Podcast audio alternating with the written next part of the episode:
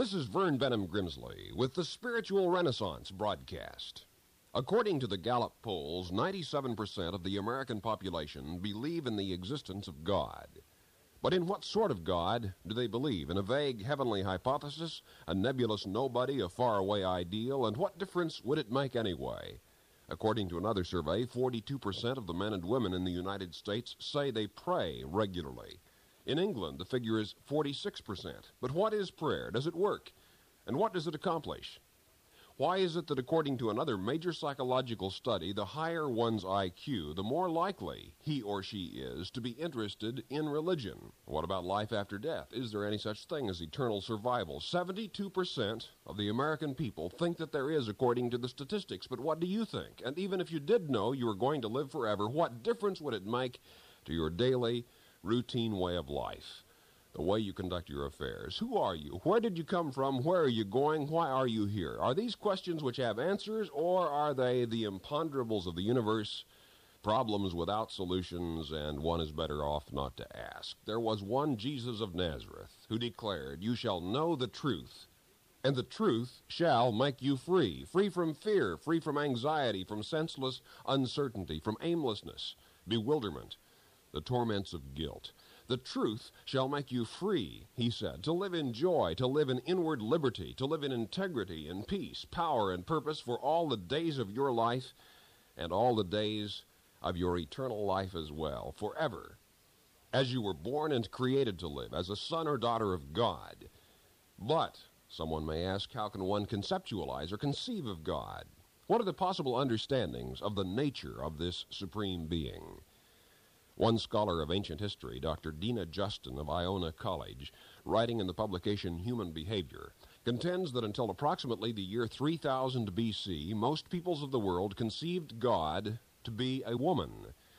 One of the earliest representations of deity is one 25,000 years before the birth of Christ, the mother goddess Venus, to whom were ascribed the powers of magic, prophecy, and self transformation.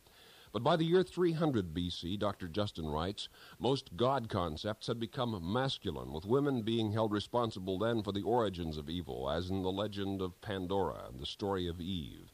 Why has there almost inevitably, in the history of human thought, been the identification of God with either masculinity or femininity? Why is it that such terms as he and she have almost always been employed in the description of God? One answer is that the highest concepts of God are personal concepts. Human beings likely cannot conceive of personality apart from sexuality, since all the persons with whom people are acquainted are either male or female. Hence, the almost inevitable result that human beings think of God in male or female terms. At best, this is but an imperfect attempt to portray the personality of God in a poetic or comparative fashion. Jesus of Nazareth undoubtedly employed the term Father in describing God, in part because in the patriarchal Hebrew culture to which he spoke, that term was, in his opinion, the clearest he was able to employ. But it must be recognized that in the final assessment, no human word on earth is anywhere nearly sufficient for the describing of God. God is fatherly, in the sense that God is personal. God can know and be known, love and be loved. But God is infinitely more than that. God is the source and center of all things. God is the creator, the controller, the upholder of all reality, the stability of the statics of this universe, the dynamism of all change around you and beyond you. And the incredible, the astounding, the almost unbelievable truth is that you, personally, believe it or not, are a son or daughter of this infinite, boundless, eternal, unlimited God. Believe that, recognize that, and your life will never again be the same, here, now, or eternally. But there are always skeptics. Recently, one West Coast University student wrote this editorial in his campus newspaper. It deals with the skeptical arguments frequently marshaled against religion. I quote, The scratchy old record keeps being played that some people need religion that it serves them as a crutch. For such people, religion is helpful, neurotic, and false. In a casual conversation, this may surface as the statement, Your beliefs were taught you as a child, you feel insecure without them, and for you they're helpful, but I don't need them. This is the crutch theory of religion. Is it valid? No. Is it interesting? Yes. Notice first that the crutch theory is curiously reversible. Someone assures me that my faith in God is a neurotic crutch. Person says, You have projected a God complete with a huge religious framework so that you feel less threatened, more able to cope with the insecurities of your life, your adulthood. My reaction could be, Actually, it's the reverse. You find it useful to deny God's reality because God threatens your sense of independence. You have a neurotic need to deny God. You unconsciously work out an ingenious secular framework to explain why some people have the ability to believe in God, but your atheism itself is a crutch. Closely related is the following incident reported by the late Harvard psychologist Dr. Gordon Allport. A reckless young student had a smattering of psychology, once attacked Archbishop Temple with the accusation, You only believe what you believe because of your upbringing. The Archbishop promptly dispatched him with the reply, quote, You only believe that I believe what I believe because of my early upbringing, because of your early upbringing. And thus the boomerang of logic returns. Consider this simple but valuable principle. The occasion of a belief is independent of its validity. To put it differently, someone may believe in God because he or she needs a crutch, but this says nothing whatever to disprove God's existence. God is quite real, quite independently of any and all theologizing and philosophizing about God, which mortals may do. God is a vital and available experience. And once any person has experienced God, no intellectual argument can deny that certainty.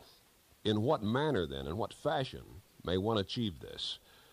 Prayer, meditation, and worship are all spiritual techniques for the experiencing of God. One contemporary innovation in the children's toy market is the praying doll. For $9.95, you can buy a doll with snaps on its wrists, which can be attached together in order to make it appear that the doll's hands are clasped in prayer. The advertising Goes on to say, nothing to wind up, this is a quote, nothing to wind up, no strings to pull. Whenever you want her to, this amazing doll says, Now I lay me down to sleep, I pray the Lord my soul to keep. If I should die before I wake, I pray the Lord my soul to take. God bless mother and dad, make me a good girl and amen. The advertisement goes on to say, just press her tummy, and this doll recites the entire children's bedtime prayer. Her delightful voice, the advertisement says, comes on from a miniature record player in her tummy and it operates on a single penlight battery. For anyone, for children and grown ups alike, prayer can become that automatic, a senseless recitation of verbiage rather than the sincere desire of the soul, an inward outpouring. Authentic prayer is, in fact, a vital sense of sharing your life with God. It's not merely a memorized recitation of specific phrases and theological sentences. It's a living relationship with your Creator, your Father, whom to know is to love, to love for eternity, because you are a child, a son or daughter of infinity and eternity. You may have forgotten your origins. You have perhaps but the dimmest recollection of your true spiritual heritage, that your soul was born in the instant of your first comprehending moral choice. For then it was that from galaxies away some seminal spirit impregnated your mind, and something within you was born, your living soul, more valuable than all the earth and all it bears, for declared the Master, What shall it profit a man if he gain the whole world but lose his own soul? There burns within you an enshackled splendor, an interior radiance, so brilliant you may hesitate to believe that it could be there in such a seemingly commonplace person, but then, are you really such a commonplace person?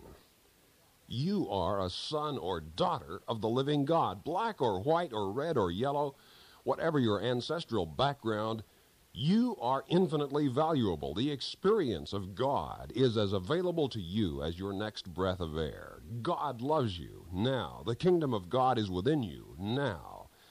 God has power for your life now.